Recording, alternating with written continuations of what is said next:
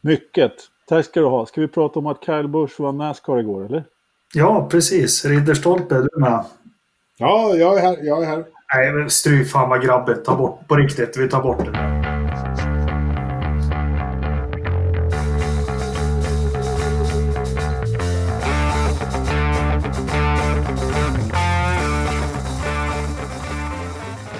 Välkommen till Forsa-podden avsnitt 69. Och tack. Tack så mycket. Mm, ni pratar i mun på varandra, ni är superladdade. Ja, för fan. Ja, ja. Alltid. ja, det är måndag idag. Vi är först båt som vanligt. Vi går direkt på saken, eller hur? Det var ett lopp här i helgen, Brasiliens Grand Prix. Jag kan eh, med detsamma säga att det har aldrig hänt, men jag knoppade in runt varv 4 och vaknade upp vid varv 27. Men det, var ju, det var ju rätt lopp att göra det på, eller? Ja, för jag så att halvsov, drömde någonting om någon undercut med Hamilton och det var precis där och då började jag kvickna till. Sen hände ju allting, eller vad, vad säger ni? Ja, men eh, det, lite rätt eh, var det nog. Du tog nog tuppluren på rätt ställe i alla fall. För det var väl egentligen efter varv åtta någonstans. Sen hände det ju inte mycket. Då, då, då, då var det, det var till och med så jag skrev tråkigt i racetråden. Men sen, eh, sen brakade jag ju loss och är ju många som har hävdat att det här var det bästa loppet de har sett och halleluja. Men, ja, men det har varit väldigt mycket lovsång till det här loppet. Och visst, det var spännande. Det hände mycket. Men herrejösses, lite längre minne måste man väl ha. Det har ju till och med jag. Ridderstolpe. Ja, alltså så här, det, det var väl det mest underhållande loppet på ett tag, men, eh, men det bästa loppet genom tiderna var det väl kanske inte. Mm. Nu ska Nej, vi inte ha nej. en jävla omröstning om, om ja men vilket var det bästa loppet genom tiden? Varför det kan vi, det kan vi hålla på och snacka om någon annan gång. Ja, men ska, ska, ska vi... Om, Nej, det ska vi inte. Nu gav vi Nej, inte men om vi börjar där. När det blir såna här underhållande... Det, det som slår mig det är att det alltid är lite fabricerat när det blir underhållande lopp. Det, det, det måste till någon safety car eller, eller någonting för att det ska bli riktigt underhållande. Har jag rätt eller? Fast den bidrog väl inte jättemycket i det här loppet? Alltså, det var väl ganska underhållande ändå. Även om inte de här, det var ju två safety car som, som kom ut. Mm. Och, och det är klart att den andra kanske inte bidrog jättemycket. Men det hade ju i vilket fall som helst inte varit lika händelserikt om inte de här två safety caren hade kommit ut. Och man hade, alltså, den första safety caren, om vi, om vi ska ta, ta det där på en gång. Jag Så, tänkte Ja, eller ska vi det verkligen? nej, det kanske det är inte rätt. Nej, men alltså, nej, jag håller med dig Jakob, faktiskt för en gångs skull. Att det, det var väldigt fabricerat, men ändå. Det hade kunnat varit ett väldigt underhållande lopp ändå, även om safety carerna inte hade kommit ut. Så att, eh, jag tror inte att vi hade bli- blivit besvikna ändå. Men ska vi dra Nej. det från början? Ja, ja Jag, jag, jag, jag, tror att det... Jag tror, inte- jag tror inte vi hade saknat... Jag tror inte vi hade suttit här och sagt bara åh, tänk om vi hade fått en safety car. Vi hade, nog, vi hade nog varit ganska nöjda ändå. Liksom. Mm. Vi ska dra det från början då, helgen. Vi börjar redan på torsdag med presskonferensen. Nej, jag skojar. Men eh, vi har ju ett kval där också som... Ja, men det, det, det lovar ju gott. Jag sa ju i förra podden att det blir ofta underhållande och bra lopp i Brasilien. Men Max Verstappen på pole position, sen har vi en Ferrari, Mercedes, Ferrari, eh, Mercedes och Red Bull. Eh, båda är för något gott. Eller vad, vad säger ni om kvalet? Verstappens framfart där? Nej, Men det eh, det märktes väl redan på en gång egentligen att han hade rätt bra med fart. Som de brukar säga på fredags, eh, race-simuleringen på fredagen och på kvalsimuleringen. Så hade han ju, alltså Red Bull hade ju riktigt bra fart. Däremot så hade ju inte Albon någon fart överhuvudtaget. Bottas hade, han som trots allt kan göra ett annat bra kval, han hade något att skylla på. Jag har glömt bort vad just nu. Eh, Det var någonting där som inte funkade. Men, men visst. visst Ja, det var det, gott. det som satt mellan pedalerna och sätet det var fel på.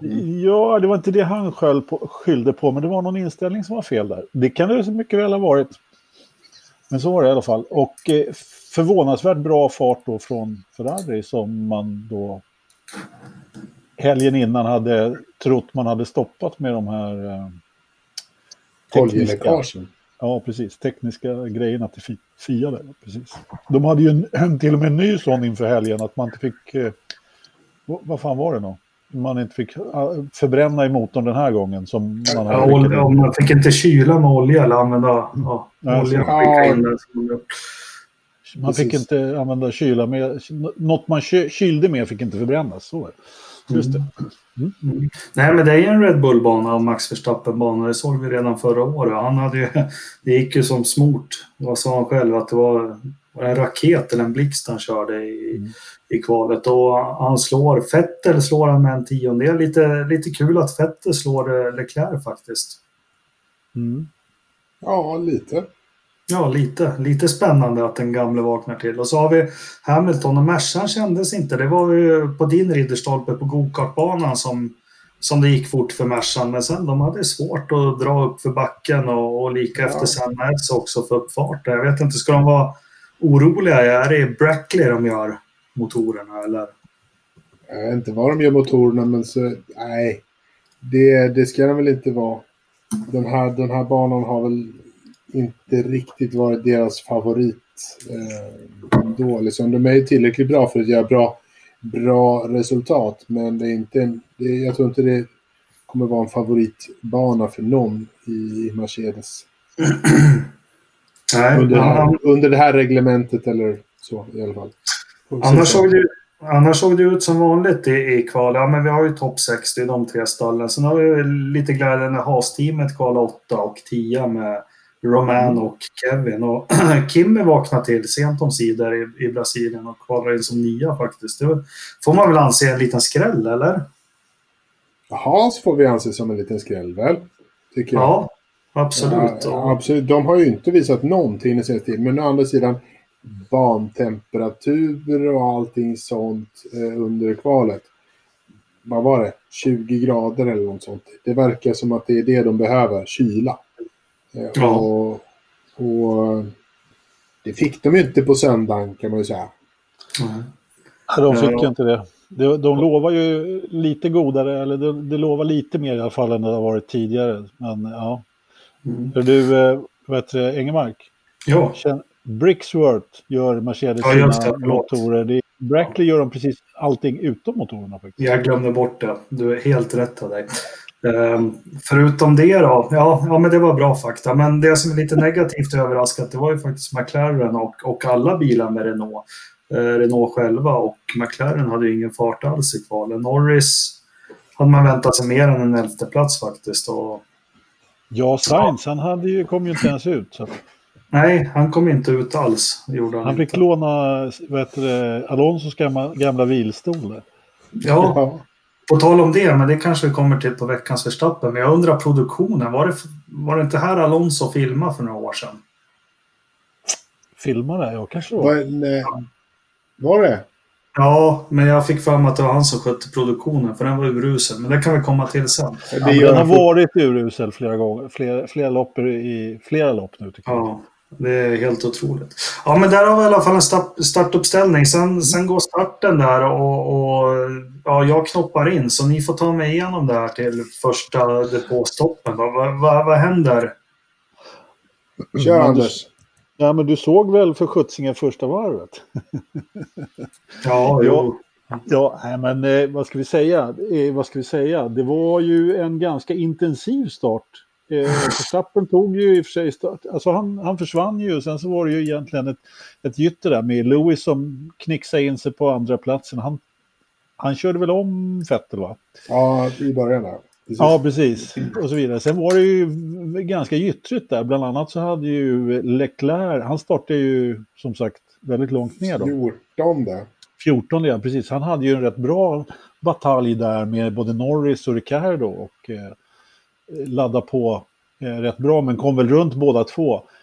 Kimi hade problem med en av haserna av Magnusen tror jag. Eller om mm. var, nej, det måste vara Persson va? Ja, en av haserna i alla fall som man inte kom om där. Eh, som de tabbades lite grann med. Och, eh, eh men det var som det ska vara, höll jag på att säga, på första varvet på Brasiliens GP. Det är ja. rätt städat ändå, måste jag säga.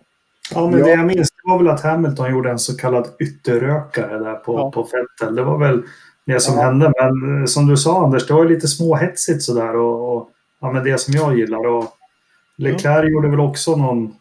Ja, han tampades väl bra också som du var inne på. Och Sainz gjorde ju en bra start från sin sista position. Han tog rätt många där första varvet. Jag vet inte riktigt hur många det var. Ja, men han, det var väl han som tampades med... Nej, men det var Norris och Leclerc var det som... Ja, precis. Men han tog, eh, han tog ett gäng bilar där. Williams-bilarna och... Ja, han tog två bilar på första varvet. Gjorde han. Nej, han tog några till faktiskt. Ja. Tror jag. Eh, ja, han gick om Q1 efter första varvet, precis efter mållinjen. Det kommer jag ihåg. Men vad händer sen då? Sen börjar de, som det så fint heter, pacea sig själva. Eller vad är det man kallar det? Nej, jag vet inte. Men sen så här, fall in line, eh, så här, det blir lite så. Den, den, som... De första tio varven, den som står ut mest där för mig är ju Leclerc som verkligen så här tuggar sig igenom effektivt. Eh, genom bil efter bil, steg för steg så tar han sig upp. Jag tar det nio varv. Går från 14 till 6 någonting. Någonting i den stilen. Ja, ungefär. Och så har vi väl Ricciardo hinner väl köra av Magnusson där också innan varv 10. Mm. Det var på varv åtta om jag kommer ihåg rätt. Ja. Var Någonting, det. där- Kanske varvet innan. Han gick kanske i depå på, på åttan. För han fick ju, hans framvinge vart ju lite förstörd. Så han gick ju i depå och bytte framvinge där. Det Och var- han fick ju också fem sekunder för det. Var det rätt eller fel tycker ni? Den, den har jag svårt för, ärligt talat. Det där kändes väldigt mycket som en race-incident. De...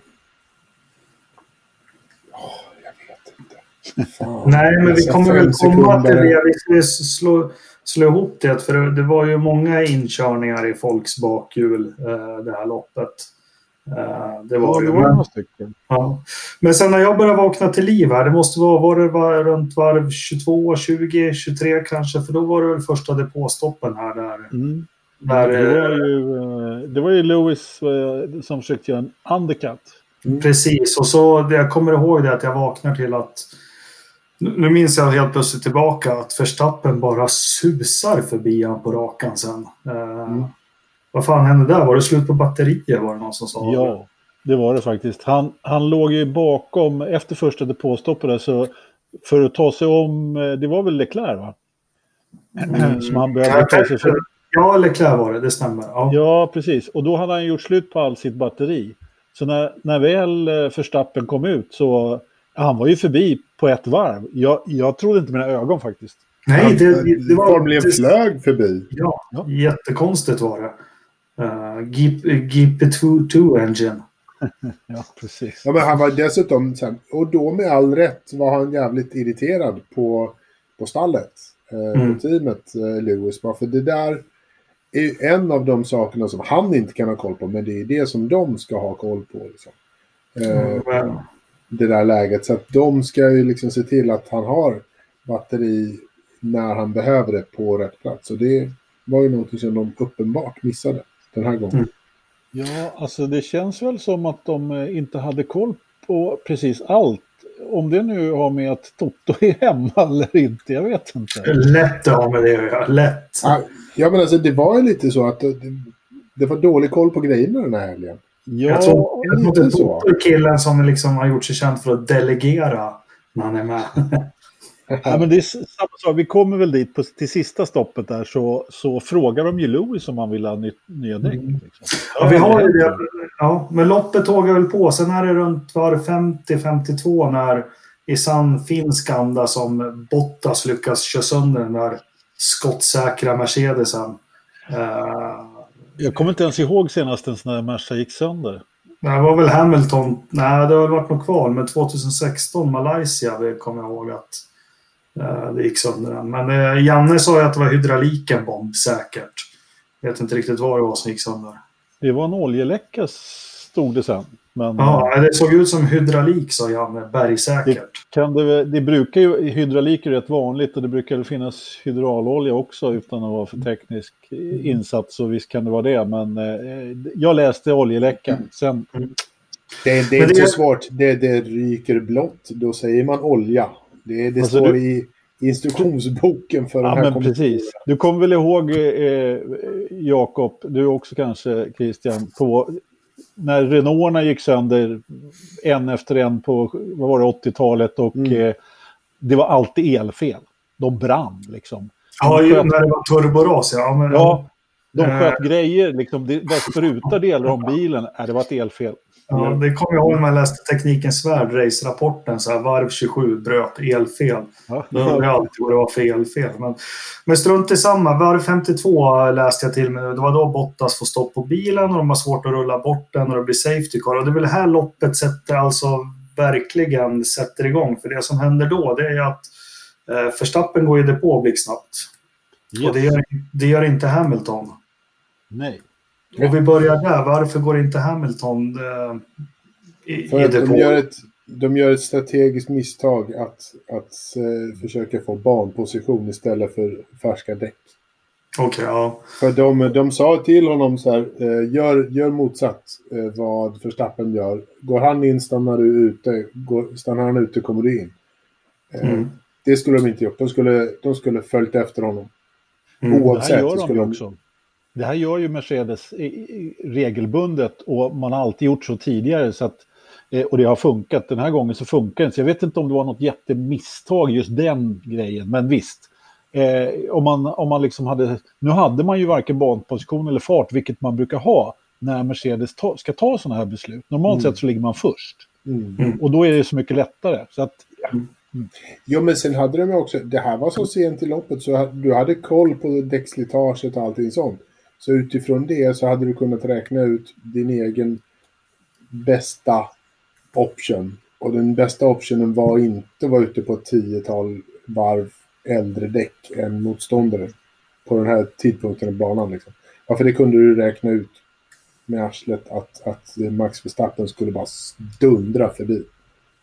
För vi har ju en omstart där med Hamilton, Verstappen, så har vi Vettel, Albon va? Eh, och, Mm. ja, men jättetrevlig racing att se. Ja, men Verstappen går ut på utsidan och Hamilton ger honom plats som ett proffs.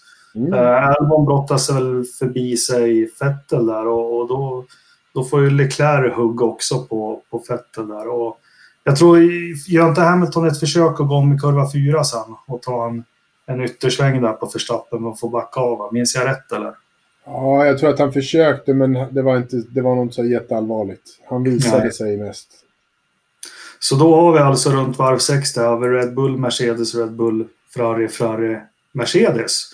Mm. Och då känner man jäklar, det här kommer bli eh, 11 häftiga varv. men det blev det inte. Nej, vad blev det då? Eh, Det, Nej, blev, men... Eh, det blev lite sådär. Det blev, vadå, var Bottas fortfarande med? Där Nej, nej. han Han hade ju precis. Ja. Ja, precis. Han kan ju inte ens parkera Bottas. Han parkerade på en liten kulle så att de inte fick bort bilen. Det Alltså, var, faktiskt, men faktiskt så, så, det var fan det roligaste jag hade på hela, på hela loppet. När han studsar omkring på gräsmattan som en jävla docka. Fy Fan vad dum han är. Ja, han Ja, är... vad fan tror du? Tror du att du åker i en jeep eller liksom så med jävla fjädring och skit liksom så här. Det är skitroligt. Han håller, ja, men håller i ratten krampaktigt för att inte studsa ur det jävla havet. Ja, förlåt.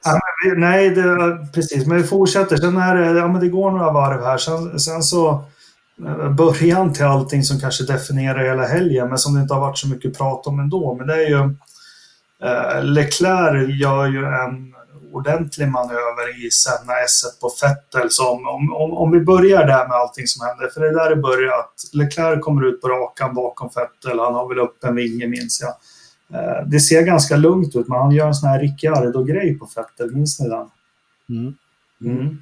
Eh, och kastar sig ut. Och det är, väl, det är väl lite blekt av Vettel att kanske inte se den här. Eller jag vet inte, eller är han smart Vettel?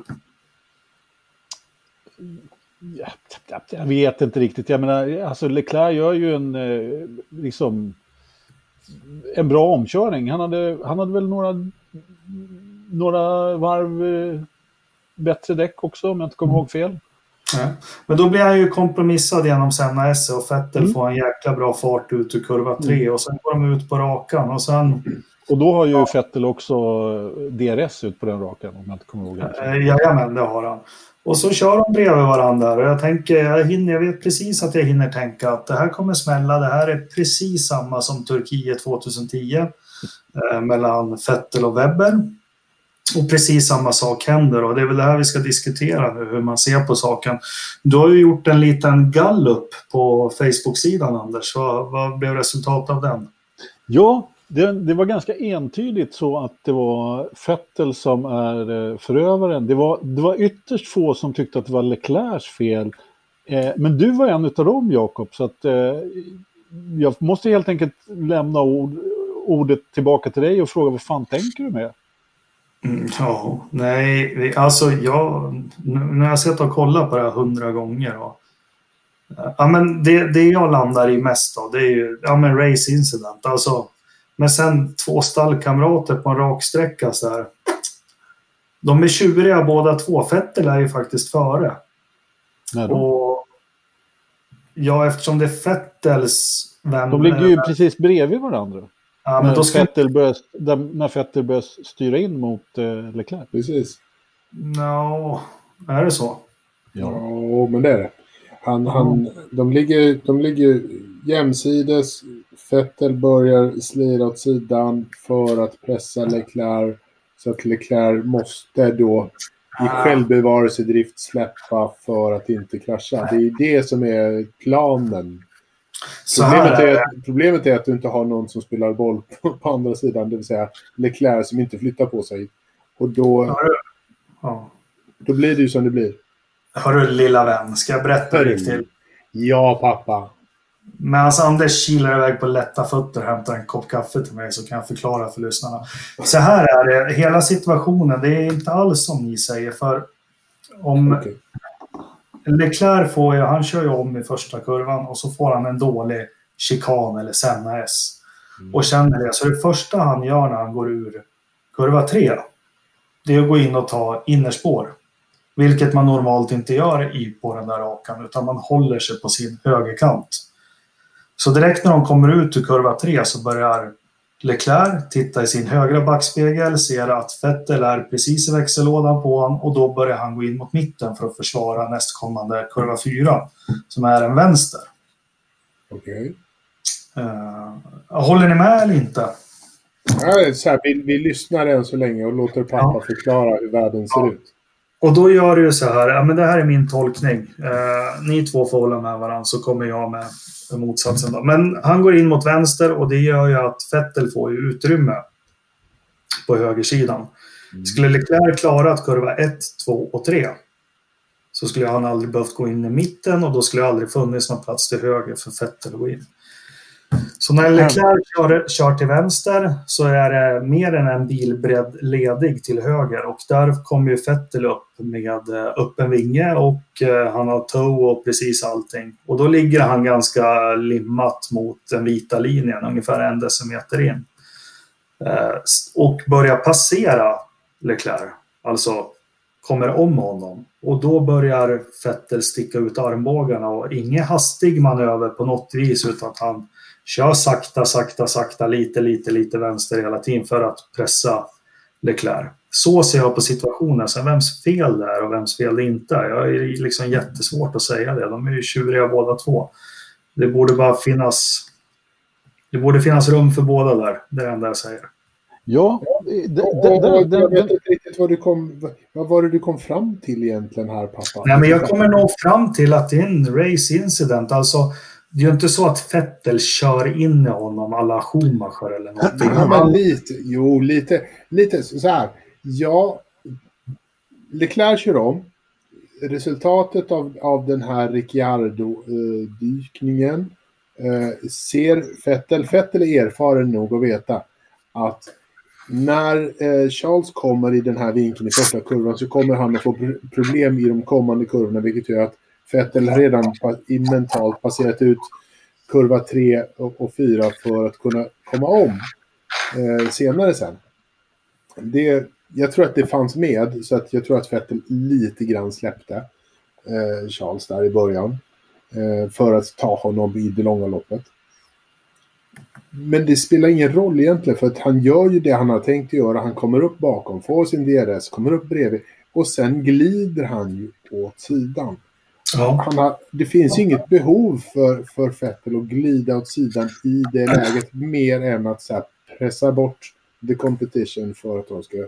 Jag, jag, håller, jag, jag håller med fullt i den analysen. Jag håller med fullt i analysen, men... Eh, Men du Jakob, du sa någonting på slutet. Det borde finnas plats för båda sa du. Ja, det fanns också plats för båda. Men varför byter då, varför, varför går då Vettel över till vänster och blockar Leclerc när de är, liksom, när, när de är på väg framåt kurva 4? Jo, precis det som Ridderstolpe säger. Han försöker helt enkelt köra bort konkurrenter så att han ska få ta en inner. Och Vettel, eller vad säger jag, Leclerc sa ju också dessutom att han var lite förvånad på att Vettel kom just på utsidan. För normalt sett om man ska köra om någon, då kommer man på insidan. Det ja, var- den- den det var Jag har sett många yttrare på den där kurvan genom åren. Många. Jag tror mer på, Fett, eller på Leclerc än vad jag tror på dig. Och det jag skulle avsluta med var att i det här fallet så var det bara en anledning till att Vettel gjorde som han gjorde. Han hade ingen möjlighet att gå på innen för han, han såg det förlorat på en gång. Så han gick på yttern och försökte störa. Leclerc så, så mycket som mö- möjligt. Och med sin manöver som han gör nu. Han hade, han hade aldrig kommit om där på, i den, eh, med den, eh, om han hade hållit sitt spår. Det är, Vettel, som- det är Vettel som byter spår, det är Vettel som kör in i Leclerc. Shit. Jag har läst väldigt många bedömare som tycker att han ska ha ett rejält straff för den här manöver överhuvudtaget. Och jag vet att du inte tycker om, tyck, eh, håller med om det. Men jag skulle inte ha sagt någonting om han hade fått eh, någon form av straff för det där, helt klart. Jag, jag är inget Vettel-fan alls, men eh, för det första, han väljer inte yttern. Det är ju Leclerc som väljer yttern åt honom genom att han direkt ur kurva 3 placerar sin bil så att det är omöjligt för Vettel, Vettel att ta in den. Jag sitter och bombar bilder till er nu på...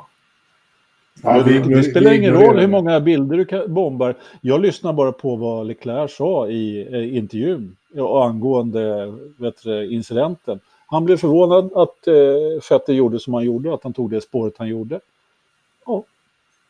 Det är Vettel som kör in i Leclerc. Det är han som, ska, som är vållande. Så enkelt är det. Ja, det är det. Vettel kör in i Leclerc. Precis. Mm. Nästa varv. Ja, ni, ni har ju er stående inbjudan till SVTs morgonsoffa. Ni får sitta och gulla med varandra. Det får Ja, ni vi göra. vet. Men det är så jävla dåligt kaffe där. Ja, men jag, ja, men alltså jag håller, jag försöker... Ja, jag vet inte.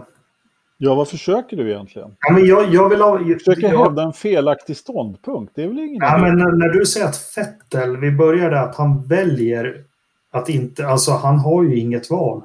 Nej, bara efter... I, i, ut ur kurvan, ut på rakan. Nej, han har inget val. Det har du väl för fan visst det. Det är bara att svänga vänster. Hur svårt kan det vara? Han har väl ratt i bilen eller? Ja, men där är ju Leclerc. Han går ju direkt ut Det är han väl inte alls det. Vettel är ju, är ju bakom honom när han väljer spår ut på rakan. Det Ja, ju fan... det, jo, det är han också. Nej. Ja, men är inte det spåret jävligt skitigt då? det kan det säkert vara. Jag tror att man förlorar så mycket fart så att det är inte... Det är inte ett... Eh, det är inte ett eh, realistiskt alternativ, just det spåret. Så att jag tror Det- att han väljer, han väljer spår... Jag tror att han väljer helt rätt spår. Han, väljer, han gör helt rätt. Eh, problemet är att han skulle behövt kanske... Om vi skulle fullföljt hela, hela eh, sekvensen utan att de kör ihop och fullföljt igenom en följande kurva, om vi tänker oss det, så tror jag att Charles hade fortsatt legat före efter nästa kurva för att han hade innen. Eh, Vettel tänkte rätt, men han tänkte inte på att han hade för litet eh, hastighetsövertag på den platsen på banan för att kunna köra förbi. Därför så hedgar han och gör, jag menar så han gör ju alltid så när han kör om, att han glider lite åt sidan. Och nu glider han åt sidan och killen flyttar inte på sig, då kör de ihop. Och så här, vad fan flyttar du inte på det för? Ja, för att jag behövde inte det egentligen. Varför kör du in Nej. mig? Ja, jo, jag... Eh, ja, vi, vi, skuld... Jag, jag kan inte säga, jag, de, de liksom kör, vi, för mig kör de ihop.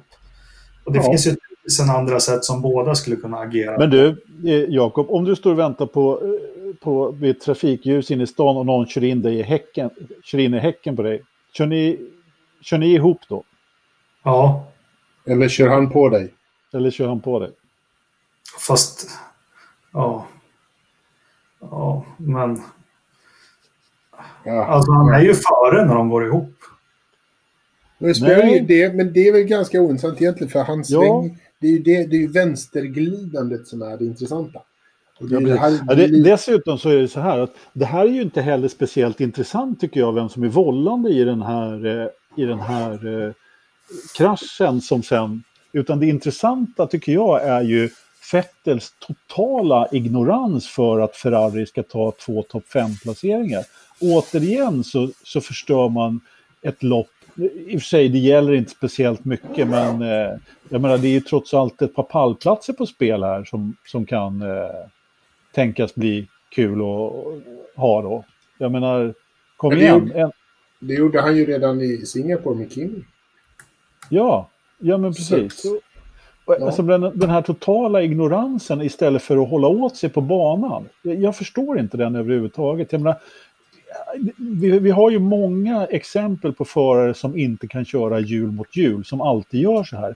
Vettel har ju inte varit en av dem, utan han är så enormt pressad utav Leclerc att han gör den här typen av grejer. Det tycker jag är, liksom det, det är det jag tar med mig från det här. För jag, jag, jag gillar verkligen Vettel. Jag tycker att han är en av de renhårigaste förarna på, på griden som det går att tävla emot. Men eh, det, här, det, jag menar, det var ju inte Filippe Massa han hade bredvid sig direkt, eller någon annan då, eller som, som, som Ja, men- aldrig gick att köra hjul mot hjul med överhuvudtaget. Men, men nu har jag sett och kollat ruta för ruta.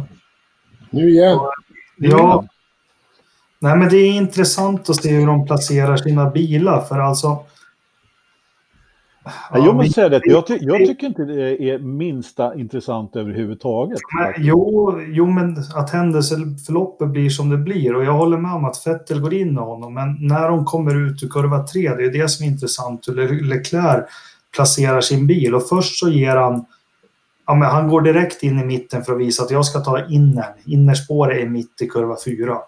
Sen så Ja. svänger sakta, sakta, sakta vänster genom hela rakan också. För man ser det rakt framifrån liksom.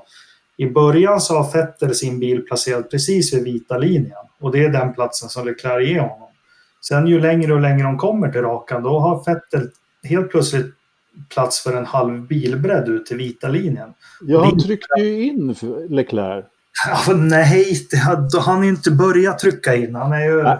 På riktigt Jakob, jag tycker att vi släpper den här diskussionen faktiskt. Därför att det, vi, vi kommer inte bli ö- överens med dig på riktigt. Det här är, det här är liksom, du är helt fel ute faktiskt.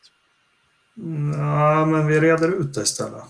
Ja, men kör Ja, en bit då så kan, vi, så kan vi låta Kenny Rogers vila en stund. Fortsätt nu din, din utläggning där.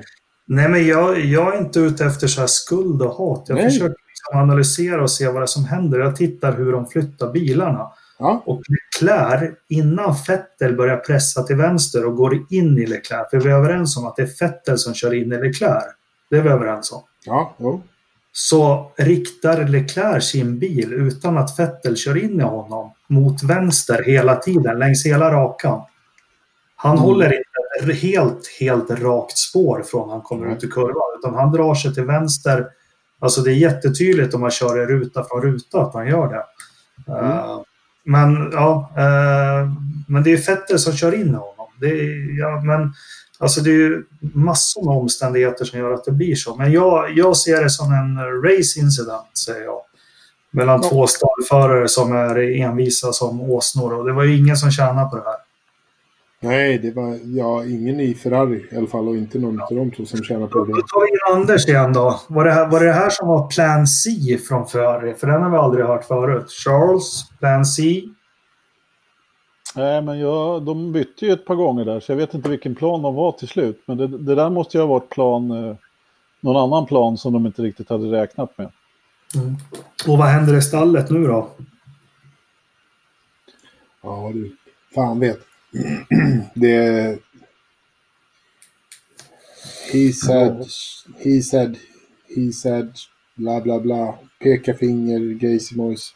Nej, men enligt Binotto så, har de ju, så är de ju inte osams då, då men eh, det kan ju vara en klassisk eh, eh, vad heter det, manöver för att försöka att gjuta lite olja på vågorna. Det är ingen som tror att de där två är speciellt såta vänner efter det där, men ja, inte vet jag faktiskt.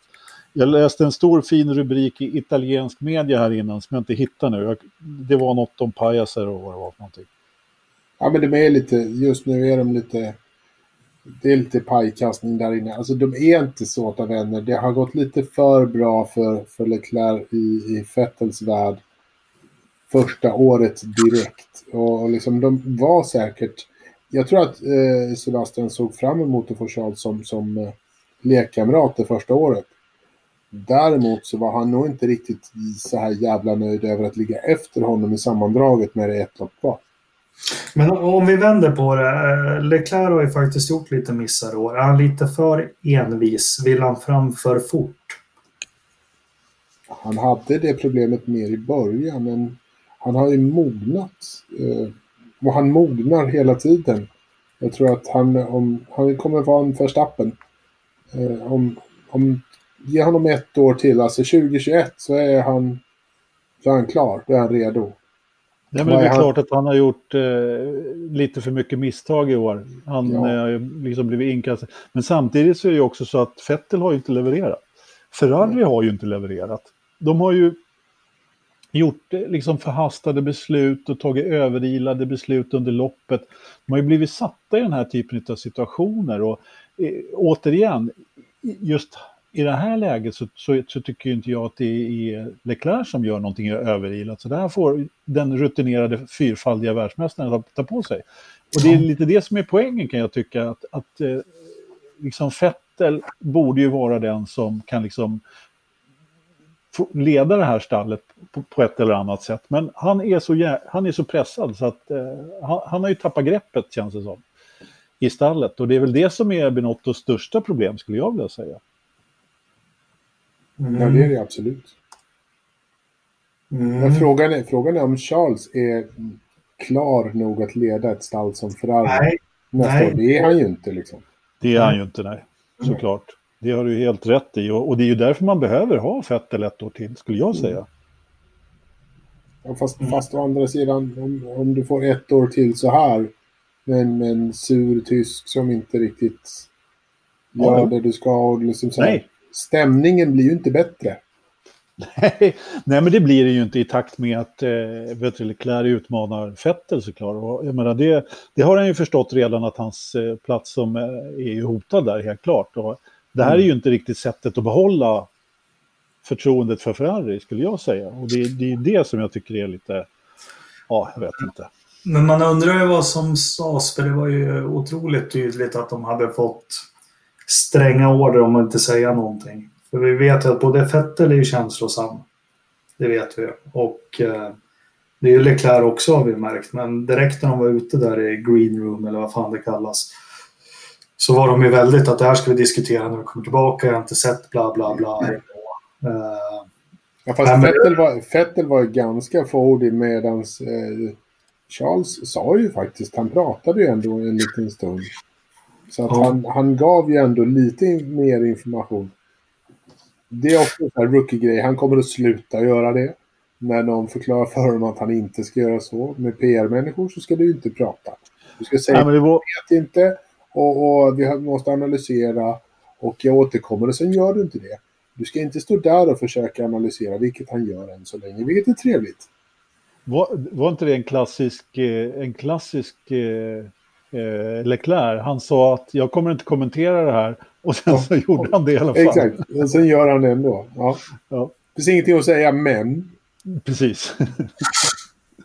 ja, men om man får en slant över som Lövström då skulle man kunna betala bra mycket för att få varit med på ja, för Maranello idag, eller? Jo Jag tror att, eh, alltså, jag, det, jag vet inte, jag har trott på Binotto faktiskt, men eh, nej, jag tror inte på honom längre. Då måste de banne mig in någon ny, lite, li, alltså något mellanting me, mellan den mellan den förra galningen och Benotto skulle nog vara bra.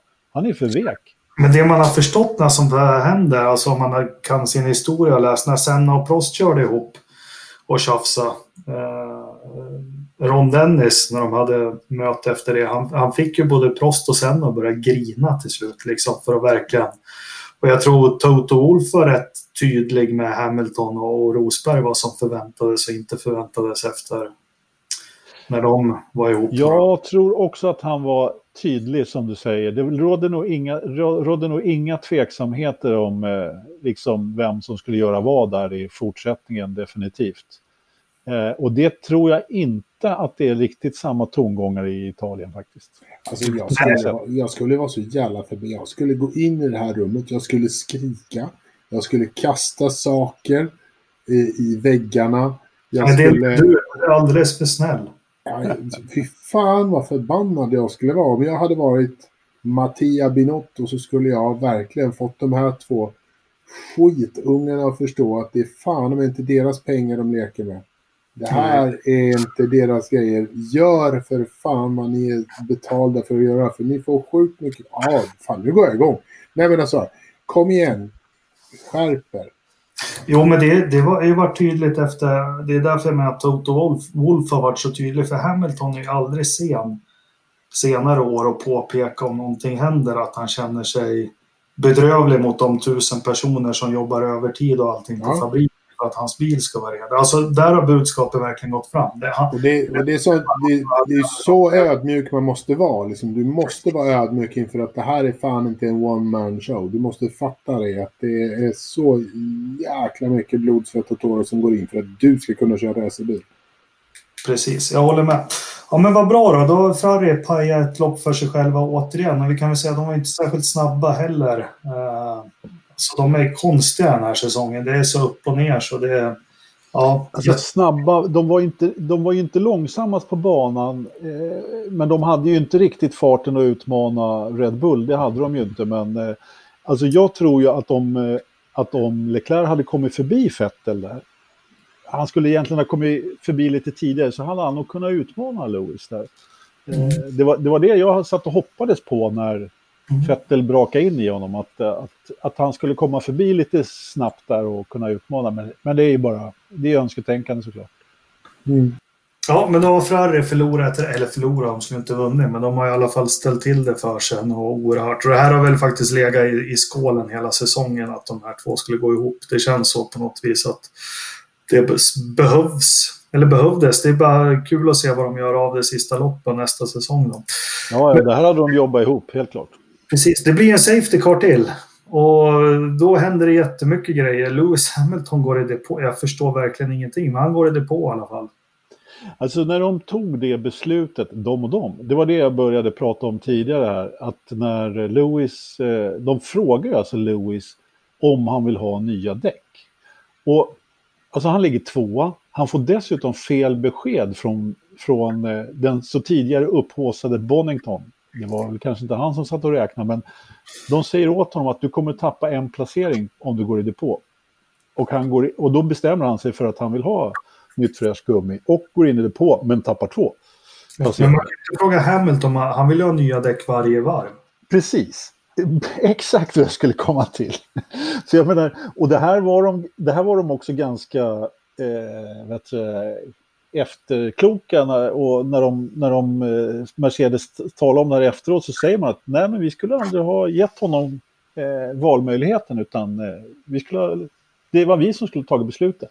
Samtidigt så kunde man ju inte veta då att eh, den här Safety Car-perioden skulle bli så pass lång som den blev. För det var ju, Stroll rullade ju åt sidan där med något problem också. Mm. Så att den blev väl någon eller ett par varv längre än vad det var tänkt. Så att det blev, vad blev det, blev det två varv eller?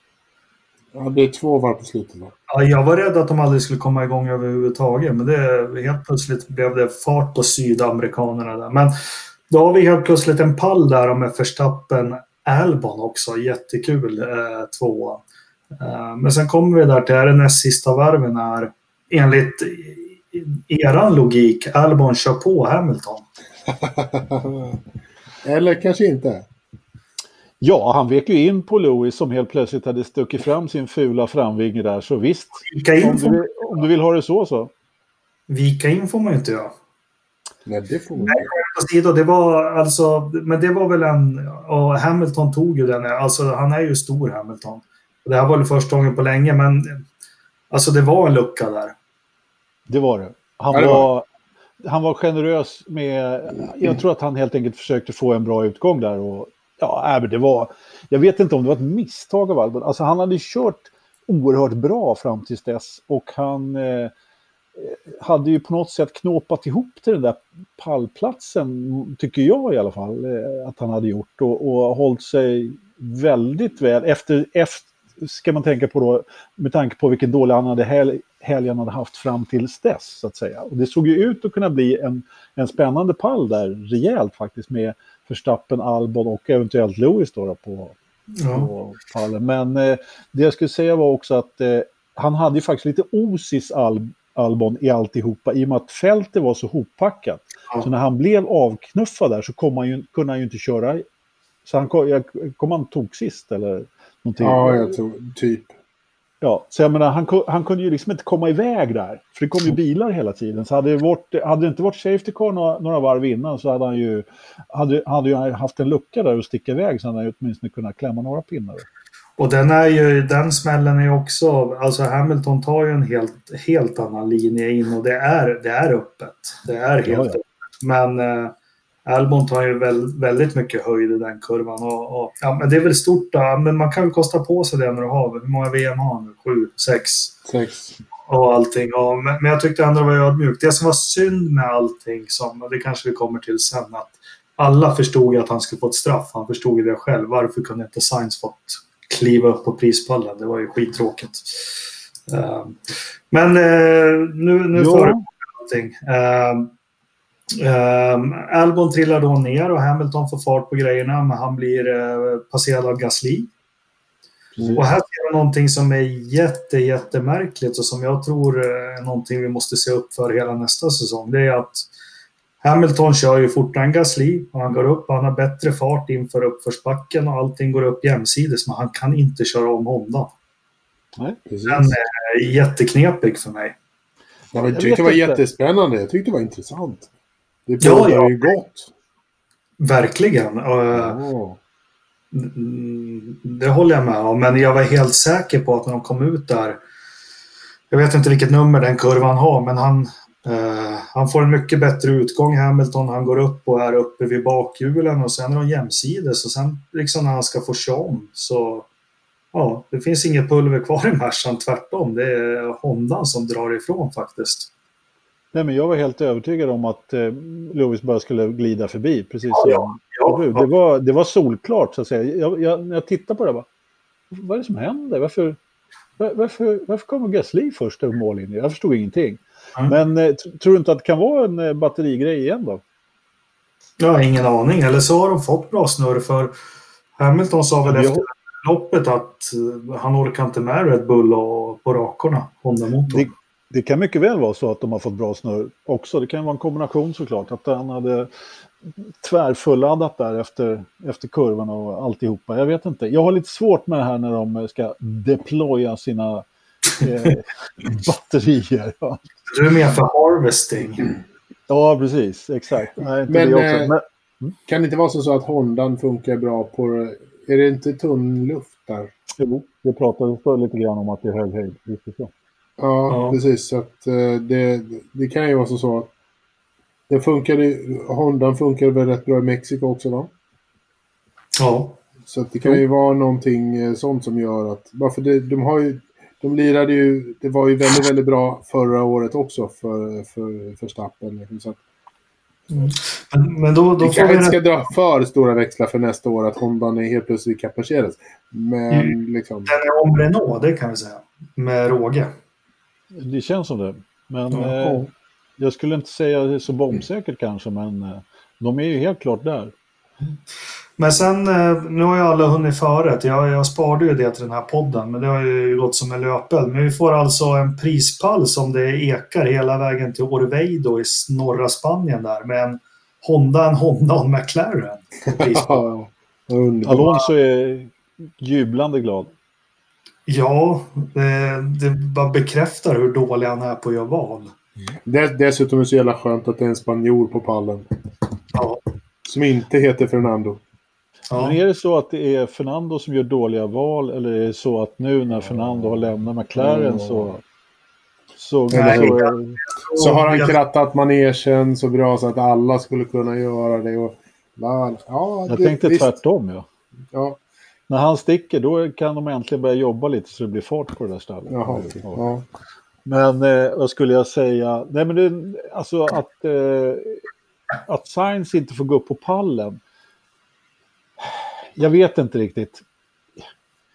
Han var ju trots allt under utredning tillsammans med, eller för att ha öppnat DRSen under gul flagg. Det var massa. Det, de, det, där var de lite klantiga vi har satt om man får kritisera dem. För de sa att "Åh, det är flera förare var 55. De sa aldrig vilka det var. Nej, Okej. jag Själva då, men... Jag, nej, de kanske inte visste själva, men i efterhand där kan man ju ganska enkelt konstatera att eh, det visar sig att ja, de hade nog öppnat DRSen men han hade saktat ner. Så att, eh, ja. Ja. Vilket då inte Hülkenberg hade gjort som väl fick straff för det där. Nej, han hade kört om någon under gul flagg tror jag. Uh, ja, no, han, han körde väl om när det var Safety Car tror jag. Ja, gjorde- tar chansen att köra om när han kan. Han är lite Ja. grann som Kubica. Så att, liksom, vi ska, nu ska vi inte klanka ner på Hulken för mycket. Men Han vi körde om en bil. Ja. Men Carlos Sainz, jag tyckte det var skitkul. Med tanke på väl ingen som hade räknat med honom. Han körde ju en ME9-stint där och, och allting. Sen är det väl, det måste kännas för jävligt för Kimme borde ju tagits om honom på slutet. Då. Men, men Kimi Räikkönen slutade men- fyra. Det känns väl ändå som att det där är typiskt Kimi. Han riskerar inte den där platsen. Och, och ja, nu vet jag inte hur mycket Sainz skulle ha fightats, men om Kimi hade kunnat köra om så hade han nog gjort det. Hade det varit en annan dåre där som Fettel så hade han ju kört, kört på rakan och tryckt till honom så hade ingen kommit i mål istället. Nej. Men, nej, men det känns väl ändå som att det där är Kimi så som han kör nu. Numera. han riskar inte sånt. Han gör inte det helt enkelt. Men han, har inte, han, har inte, han har inte varit bra på att köra om sen han gjorde comeback. Nej, men på riktigt. Han, har, ju- alltså, han hade ju mycket lägen i Lotus också. Så han, har, men han, är, han är för schysst. Nej, men han är försiktig, och, Ja. skulle jag säga. Han är väl kanske lite försiktig ibland då, då men... Eh, nej, men det var... Vet du, vad skulle jag säga? Det var... I och med att Sainz kom från sista plats också och gör... Och han var ju den enda i det här loppet som får en enstoppare att funka riktigt bra. Och det, det där tycker jag är lite intressant, därför att alla på förhand, eller alla, men eh, det lät i alla fall på förhand som att en enstoppare var det det skulle vara.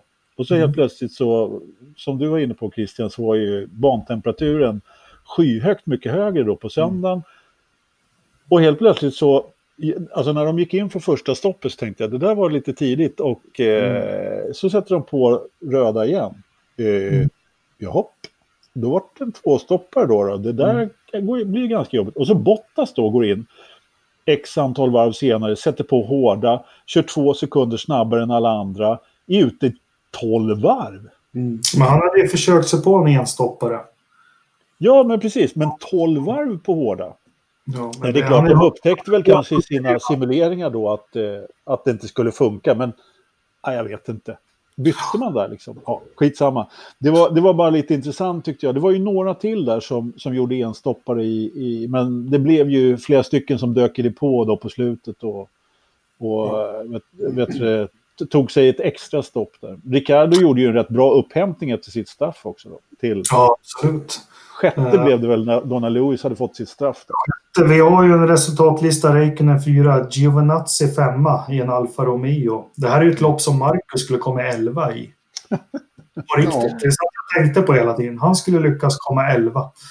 Ja, Inte men jag, skulle- ja, jag skulle bara förklara, för, för, du, eh, naturligtvis eh, eh, motsäga din, eh, din eh, vad heter det, för, förutsägelse där. Men grejen var den att när Marcus gjorde sådana här bra lopp, då bröt ju aldrig två Ferrari. Så därför så kom han ju 11. Det var ju det som var problemet.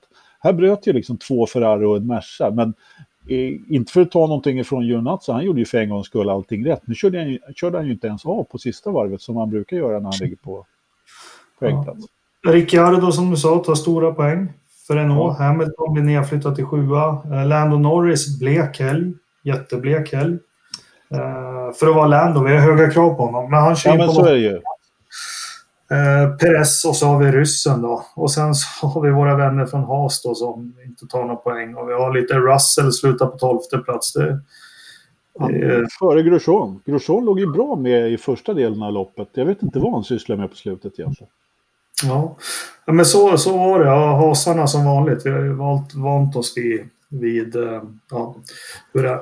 Och det var det loppet det. Jag tänkte en annan. Vi pratade om intervjuer och något. Vi har, har inte vi hyllat Albon lite? Liksom, jo, såg ni hans intervju efter liksom, han ska komma tvåa i... Ja, Alltså han, ja, han känns rätt bra sammansatt, eller vad ska man säga? Ja. Jo, men absolut. Han är ju mm. ganska balanserad kanske. Du har inget förstappen in på vågen och boxas och, och grejer? Nej. Nej. Sen måste vi väl kanske prata lite om Pierre Gasly. Jag vet att du inte vill göra det, men... Eh, jo, det var det jag skulle avsluta med. Ah, Okej, okay. fortsätt. Ja, men, men jag kan ju inte på något vis eh, förneka alltså loppet att han kommer tvåa och det är, hur det måste kännas för honom också. Eh, jag tror han kommer nog mycket hellre tvåa än Toro Rosso än i en, i en Red Bull men alltså det primalvrålet som han fick ur sig, alltså det där betydde nog enormt mycket för honom och, och det som ska bli intressant är att se vad det gör med sista loppet för honom nästa säsong. Det här kan vara den boosten han behövde. Kan vara. Uh, absolut. Det, det, finns ju de som säger att han är den, en av de största talangerna som har eh, pinnat upp i, i Formel 1 på, på ett tag. Liksom. Men jag kan säga så här, jag tycker inte att hans första halva av den här säsongen visade speciellt mycket av det han visade igår. Det har väl kommit fram lite när man lyssnar på de här specialisterna som Anders refererar till. Men hans stora problem i Red Bull verkar vara att han ville inte lyssna alls på ingenjörer och de som visste och kunde utan han skulle gå sina men gör, egna. Men, men gör han det i Toro Rosso då? Eller gör ja, han inte det? Eller är det... de bara bättre på att hantera honom? De kanske inte har lika mycket liksom, data. Nej, men Ja, Nej, men det är det här som får mig att tro att det är någonting som, som... Det är inte bara det här med att det är fel i Red Bull-familjen som du har varit inne på flera gånger där, Christian. Men det är det här som får mig... Alltså för killen kan ju uppenbarligen köra bil fort. Jag hyllade ju faktiskt honom då förra året och trodde att han skulle bli en utav, ett av utropstecknen i år. Och faller ju så platt som man bara kan göra i en Red Bull egentligen. Han är ju, mm. Visst, han har ju vårt en av vår tids stora förare i Max Verstappen och, och tävla mot.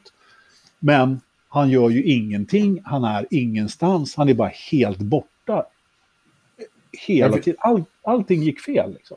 Ja, men det, det, motsäger du min, min, min konstanta teori att det är ett helvete i Red Bull där? Nej, du bara bekräftar den. Eller? Nej, jag säger absolut inte emot utan jag tror nog att det är en av faktorerna. Men jag känner att nu när vi har sett det här så, så, undrar vi, så undrar jag om det inte är någonting mer som vi kanske inte riktigt har fått eh, hela storyn på. Jag, jag, känner att det borde vara någonting mer. Så som han också har eh, så att säga studsat tillbaka i Toro Rosso. För att visst, det är ett helt annat stall, det är en helt annan miljö och så Jakob säger, han, ja, men vad är det som säger att han inte lyssnar på ingenjörerna i Toro Rosso när, om han inte gjorde det i Red Bull? Verkar, ja, jag, jag, jag, känner att det ligger en gravad hund här. Ja, men alltså det är lite så att han... Förlåt mig. Men jag tror att han, han agerar nog på samma sätt i båda stallen. Men det ena stallet lyckas hantera eh, honom och liksom få honom, eller så här. Han lyckas hantera stallet och de lyckas hantera honom för det där är ju ett samspel. Eh, och, och det blev det ju ingenting av i, i Red Bull. Antingen så är det liksom väldigt snofsiga ingenjörer där som, som vet bäst och en förare som fan med också vet bäst och då är det kört.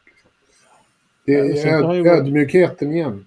Ja, men han har ju varit så konsekvent stabil i Toro Rosso måste jag ju ändå säga. Alltså jag tycker han har varit, eh, han är ju liksom, som det heter, gått från klarhet till klarhet på, på sportspråk. Liksom. Det, det, stora problem, ja, men det stora problemet han hade i Red Bull som jag såg, det, om man jämför honom rakt av med Albon. Mm. Sen har väl inte Albon satt någon på eld så direkt, men eh, han lyckades ju komma efter mittfältsbilar ganska ofta, Gasly. Ja, det gör ju inte Albon. Nej. Nej, men det, och det är ju det som, alltså det är ingen som säger att, att Gasly, eller vet du, Albon är, är, är en tiondel snabbare än Verstappen direkt. Men han har ju ändå gjort sitt jobb i Red Bull. Vilket ja. Gasly inte gjorde, precis det du säger. Att han var ju efter mittfältsbilar, han var ju inte i rygg på Verstappen. Han var ju sämre än Bottas. Liksom. Men det är, lite det är lite intressant att kolla liksom, eh, på den här listan du skickade till oss inför Anders. När man kollar varje förares snabbaste varv under loppet. Mm.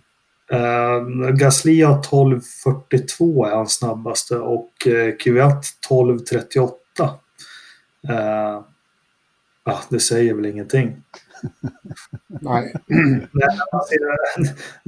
men, men det som är roligt är att Sainz snabbaste varv är nästan ja, 2,7 sekunder långt snabbare än Verstappens snabbaste varv.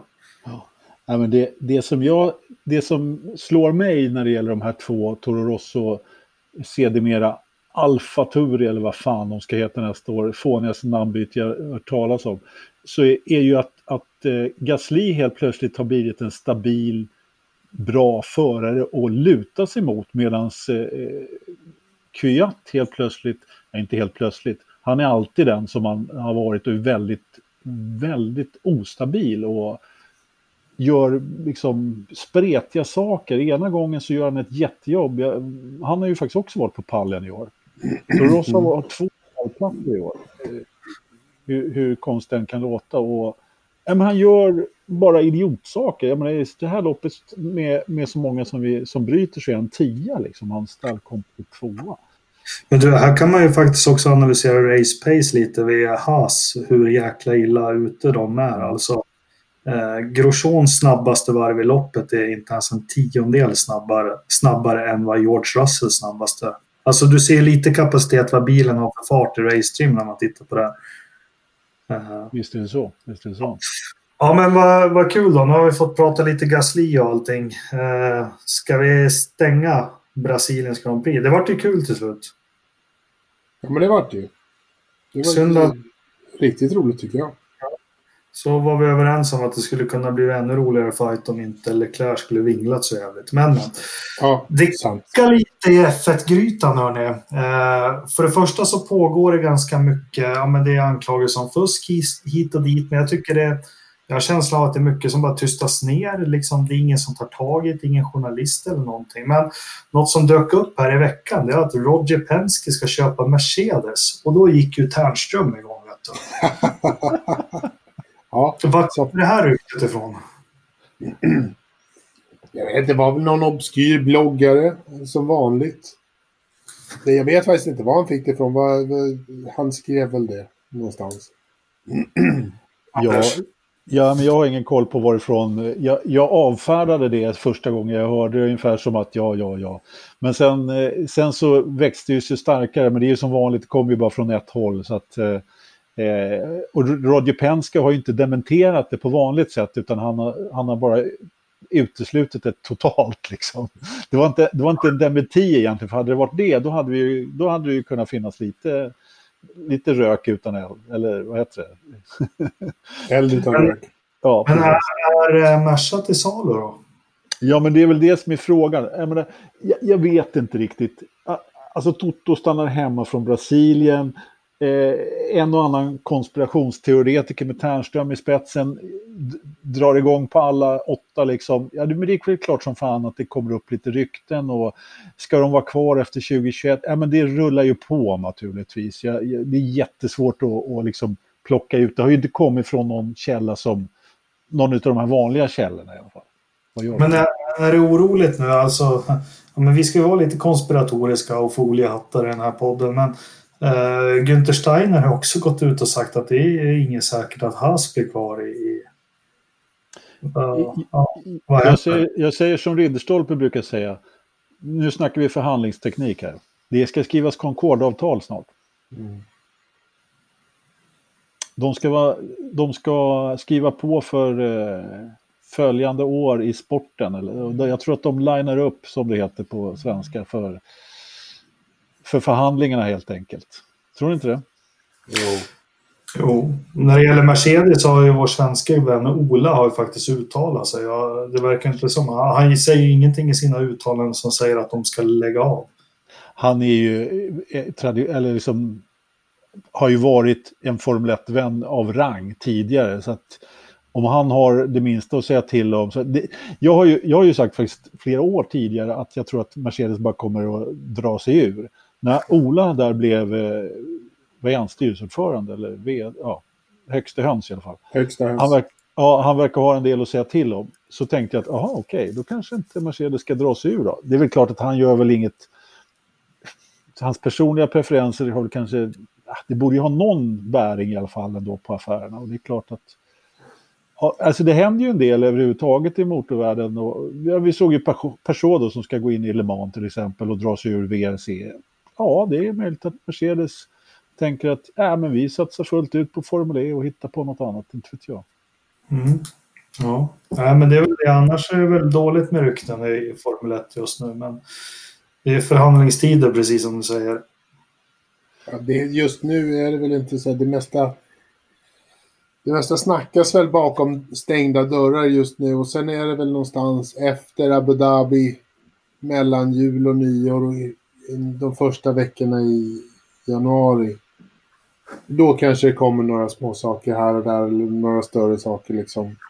Så. Mm. Men just nu så är, så är det nog väldigt, det är man väldigt bra på att hålla tyst den här tiden på året tror jag. Sen finns det ju ingen silly season kvar heller. Det var, vi Nej. sa ju det i Nej, någon... startar i mars för fan. Det är inget... Nej, men när, jag var, vi... när jag var grabb, då var det alltid Monza Grand Prix. Då började det. Mm. Nej, men vi sa ju här förra podden tror jag det var att det inte fanns några sitsar kvar och då hade vi redan rättat in Albon och eh, to, Toro Rosso-grabbarna. Ja. Men de hade ju faktiskt inte skrivit på så de sitsarna fanns ju kvar. Men vi var ju så säkra på det och så blev det ju också. Så det är ju fortfarande bara Kubicas sits som är kvar. Ja. Så då, var vi, då har vi alltså i år varit först med Marcus till Penske och konfirmera. Men den var Chip vi först. Ganassi. Chip Ganassi. Ja, om man hade kört för Penske då hade vi också varit först. Ja. ja, jo, men vi var faktiskt först med den. Det kan ingen ta ifrån oss. Men vi var ju även först med föruppställningen i Red Bull då. Ja, eh, nej, och Toro Rosso. Men hörni, vi har haft lite, du var inne på det, vi tar det innan vi åker till Macao då. Så um, det rör ju på sig det här nya hypercar-reglementet som jag börjar bli mer och mer intresserad av. Som du sa att eh, Peugeot, eller PGA-gruppen heter den va? PSA. Mm. PSA. Uh, PSA. PGA ja, i golf. Precis. Uh, det är vimsigt. Men, uh, ja, men de går ur rally-VM och det är en annan historia vad händer med rally-VM nu. Det känns som det blir lite som rallycross, men skitsamma. Uh, de satsar i sportvagn, hypercar. Uh, ja, men... Spännande tycker jag. Ja, Alltså jag tycker det är lite kul med, med Le Mans.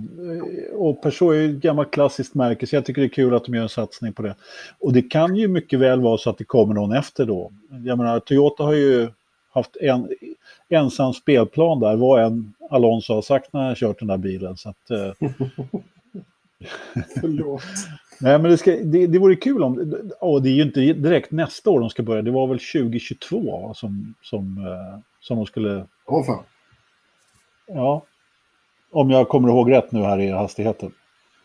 Så att eh, de har ju några tillverkare till på sig menar, eh, och, och ta sig in. Det vore väl kul om en, en, en till tillverkare startade upp sin satsning. Audi till exempel. De skulle kunna köra lite Le Mans igen. Det var ett tag sedan. Vad kommer serien heta då? Hypercar eh. Super Duper Extra Soft. We do it all 24 hours. Le Mans. Jag vet inte. Ska du byta namn också? By Pirelli. Det är, just det, är bara mm. reglementet som du byter namn till.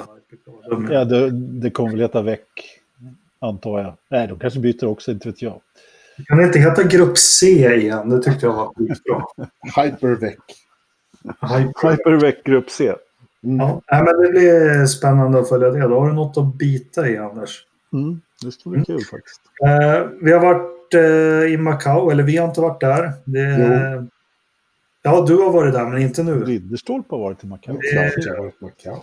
Fan. En av våra första lyssnare, Sandqvist, han var väl där för 18 gången nu eller något sånt. Ja, just det. Ja. Såg ni loppet? Nej, jag somnade faktiskt. Eller så här, jag vaknade inte i tid, ska jag säga. Eh, Vips, stackarn. Det hade ni inte räknat med, va? Min estländske broder. Såg du loppet? Ja, jag har sett loppet. Ja, kul. I Ja, men det var-. Svårt att se hur Vips kunde inte vinna det. Ja, hans eh, antagonist, jag säga, Försor som vann, han, han trodde ju att han skulle förlora det där loppet. Han var ju dessutom i, emot Amco-räcket och gjorde någon... Han hade ju liksom styrning, ratten satt snett på halva delen av loppet och jag vet inte riktigt... Eh, han trodde inte att... Ja, just det, så här var det. Han trodde inte att han skulle klara av att hålla ledningen, men Vips DRS funkade inte tydligen. Jo, han öppnade ju den på slutet såg jag. Ja, jag såg faktiskt att den öppnades också, men det var, det var hans förklaring i alla fall till att den inte kom. Vi, han, var, han, han hade en klassisk bitter kommentar där efteråt eh, i alla fall. Och det var vi skulle ha vunnit och deras som var. Så att, eh, nej, men han kommer, vi kommer få se honom i en Toro Rosso 2021. Det är jag ganska säker på faktiskt. Ska nog mycket till om, om eh, jag vet inte om man kommer att placera honom i eh, F2 nästa år kanske. Eller om man Vips. får ett år till. Ja, eller om man får ett år till på sig i F3, det, det vet jag inte. Men... Det var i alla fall, det är alltid spännande. Det blir ofta, ofta hyfsat bra lopp i Macao eftersom det går att köra om där på den här, eh, Mm. vad det nu heter, Lisboa Bend efter den där. In i, nej, in i Lisboa Bend. Men och, sen såg vi också en comeback från Sofia Flörsch. Hade ju väl ingen vidare fart och fick bryta där mitt i alltihopa. Så Mm. ju... Såg du eh, eldbollen också då, Jakob? Ja, det gjorde jag. Det är inte Ja. ofta man ser att det börjar brinna när någon kraschar i... eh, Mm. Ja, men det var ju bara en liten sån här oljeläcka plus... Ja, fast det var ändå en rätt ordentlig, liksom, bra... Äh, olja vet jag inte. Det tyckte nästan det kändes som, som det var bränsle faktiskt. Det var en ganska ordentlig, inte explosion, men... Nej, det brann till ganska bra där faktiskt. När Habsburg kör in i räcket. Och det funkar väl med det här nya reglementet ändå där på Macau. Fem sekunder snabbare per varv körde de. Så pass, ja. Ja. Ja, det var ju en helt annan typ av... Eller ja, den ser ju lite annorlunda ut. Efter bilen mot föregående år, helt klart. Det var ju Ja. lite... De har ju Halo. Ja, precis. Jag förstod att du skulle gilla det. Såg du han som eh, satt ute på däckbarriären under full tävling också? Ja, vi hjältar. Det är så Hjältar. klassiskt. Det är så jävla klassiskt. Men fan, här sitter jag bra. Vänta inte, jag viftar lite här. Alltså, vad Och slänga fan. ut oljeflaggen liksom. Ja, precis. Ja. Lite Ja, lugnt. precis.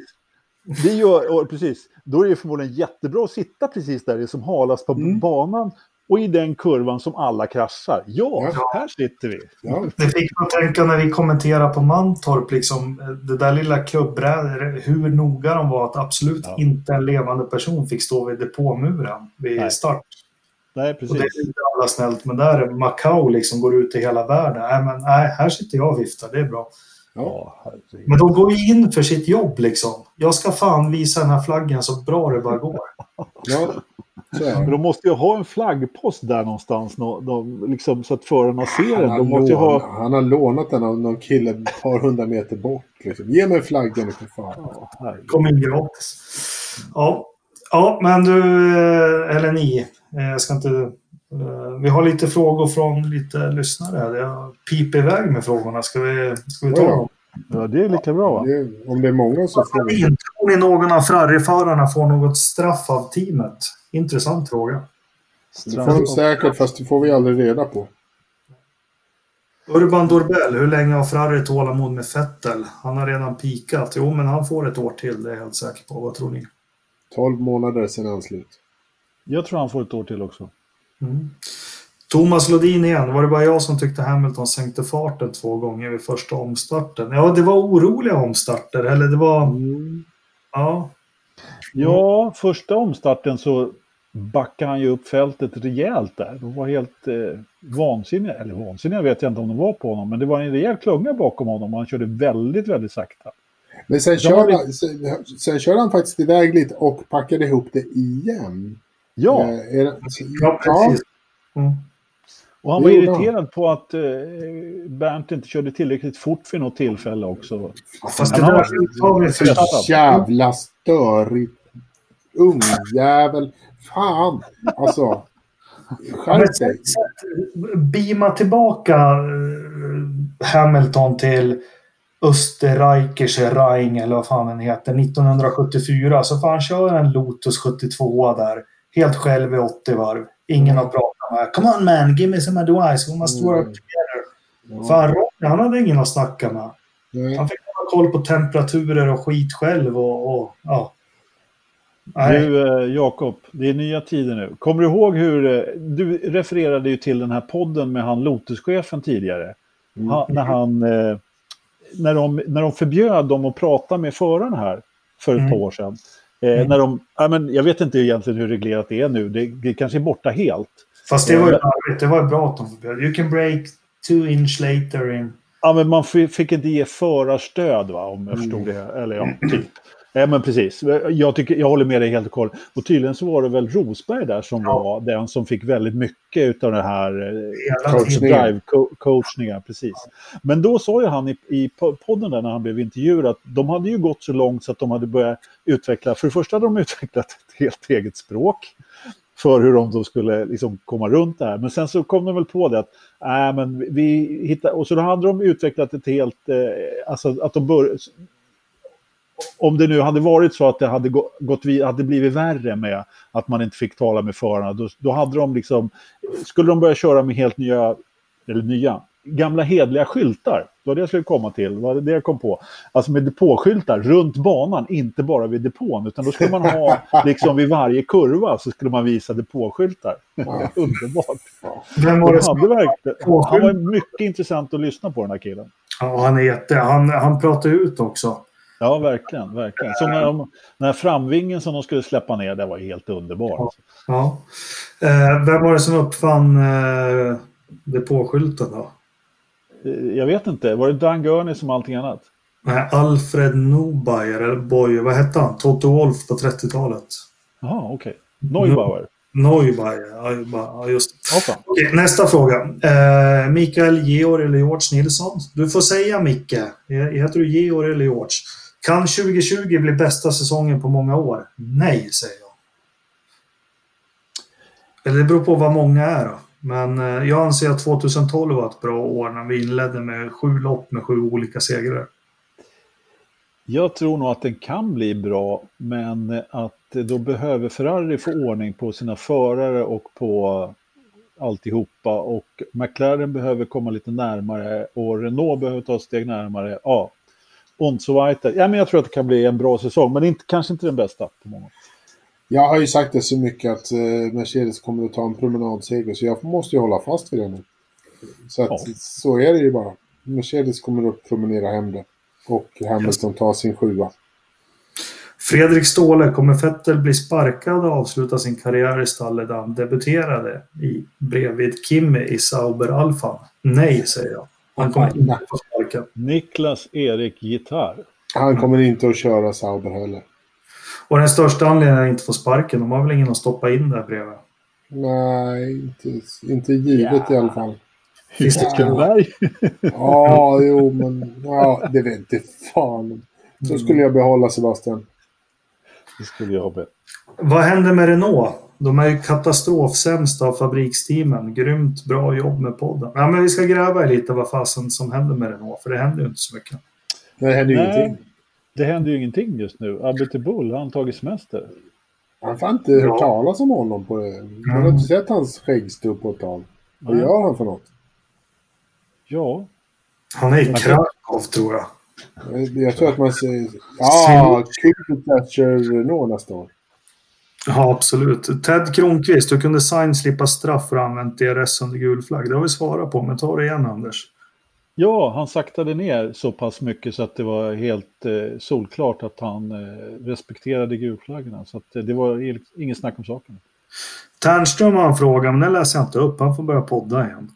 Han frågat en kompis också, säger han. Då får kompisen fan ta bli medlem i, i forumet. Ja, Mikael Tält, hur sakta får man köra i en omstart? Ja, men bra, för det var det jag skulle komma till. Om ledaren stannar helt får resten av fältet köra om ledaren. Eller vad händer? Jag funderar, jag tog inte reda på vad regelboken säger. Eh, nej, alltså jag vet inte heller exakt. Det, det, det som är klart i alla fall är att eh, det är den som leder som håller tempot.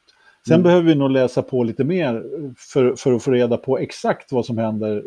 Jag vet inte om de ens har eh, fundera på om någon stannar. Men när, när, eh, när safety släcker lamporna, innan safety släck, släpper lamporna så ska man ju hålla ett visst avstånd till safety och eh, bilarna bakom ska hålla ett visst av, avstånd till den bilen framför. Jag tror att det är två billängder eller någonting i den här stilen. Ta reda på det. Ja, och, och fram till safe, safety är, är det fem då. Och sen när den släpper, ja då är det helt enkelt ledaren som bestämmer farten. Så att, eh, men om de stannar helt, ja, jag vet inte ens om det har funderats på, men vi kollar. Mm. Anders Blomqvist, vad gör poddmedlemmarna första december? Kommer ni följa Abu Dhabi-flygplatsen eller går ni till kyrkan för liten spänning? Eh, jag kommer nog titta, min mamma är med i en kyrkkör. Jag tycker det är otroligt rogivande att gå och lyssna på henne runt juletider, så jag är nog i kyrkan. Jag ska på adventsfika. Jag kollar på tv. Ja, bra.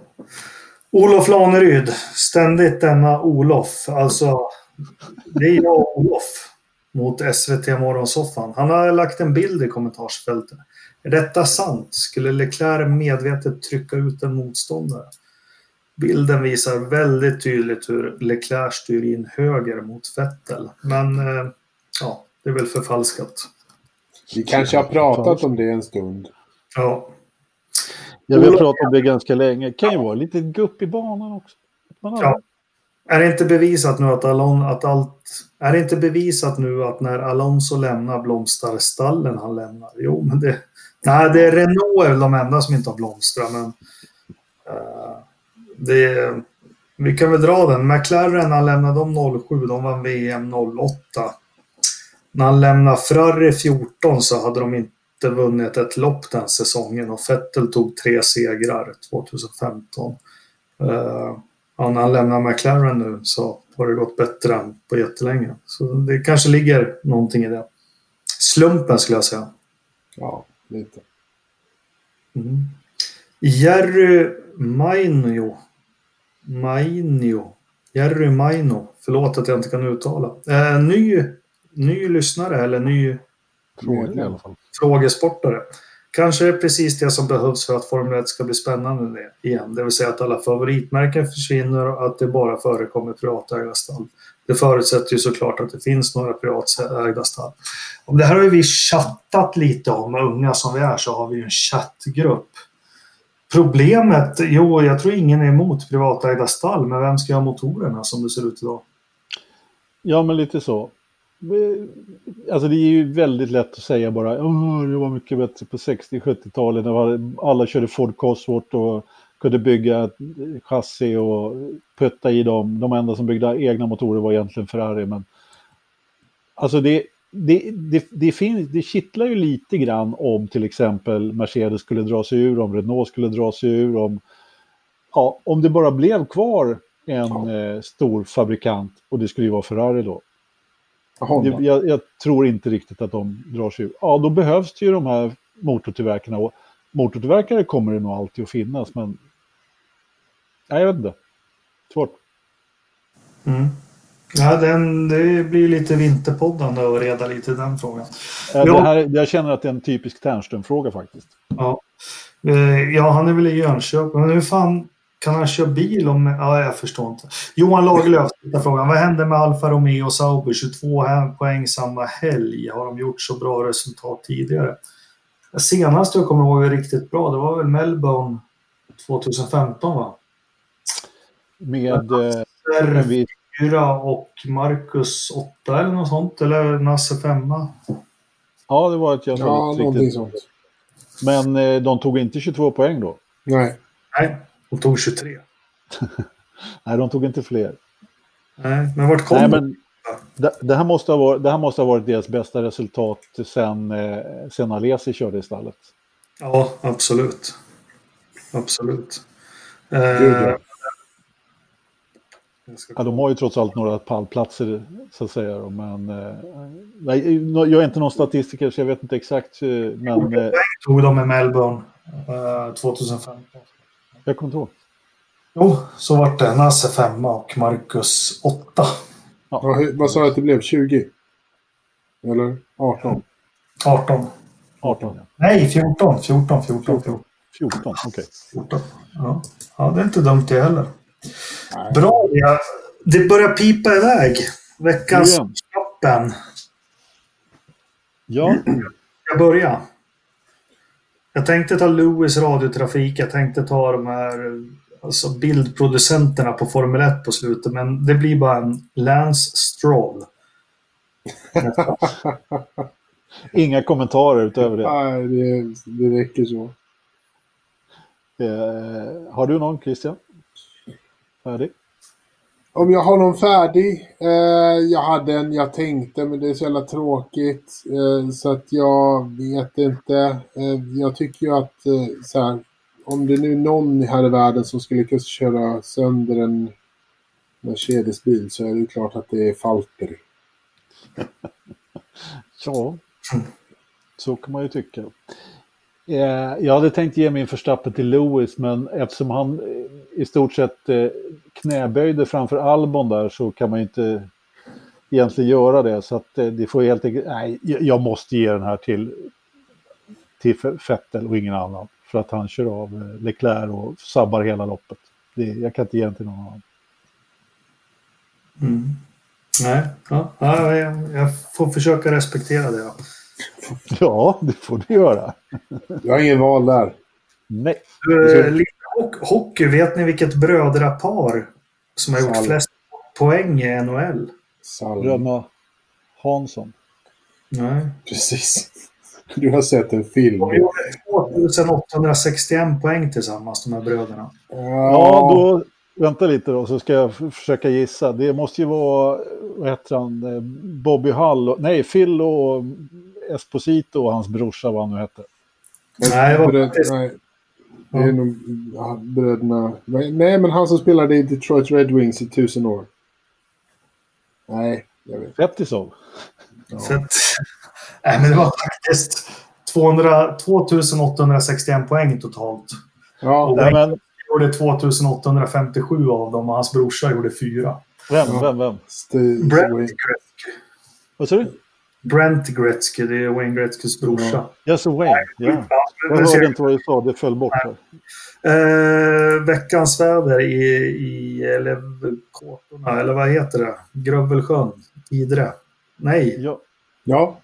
ja, precis.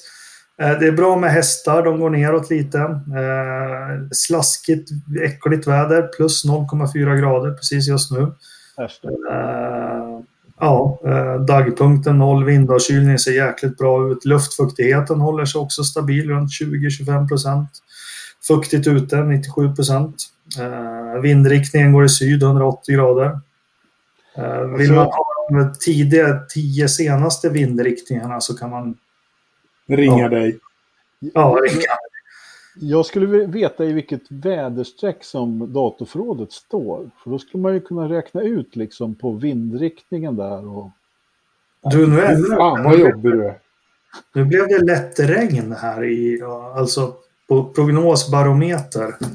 Nu ändrar den sig till lätt regn. Ja, men Usch, alltså, 4 grader och lätt regn. Men vad har vi i datorförråd då? det jobbiga är Ja. att datorförrådet har ju haft så här, typ 28 grader när det var minus 40 ute. Vilket är ju helt åt helvete. Så att det, och nu när det är vadå, 0,8 plus ute. Det måste ju vara 100 grader. Nej, men det är 20,4 grader. 20,4 har jag redan skrivit upp. Jag tror att det är eh, Mer- 22,8.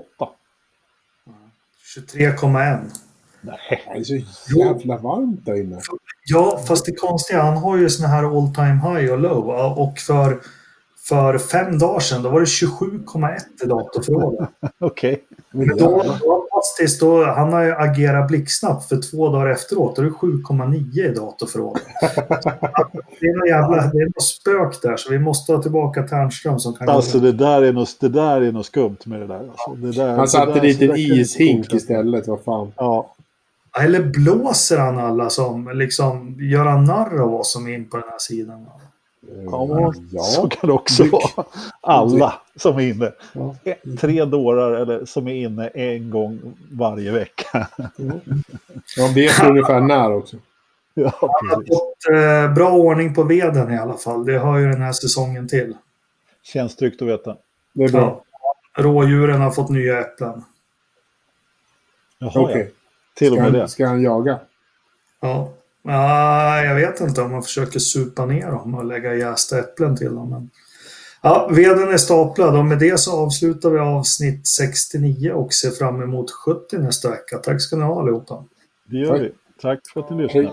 Hej.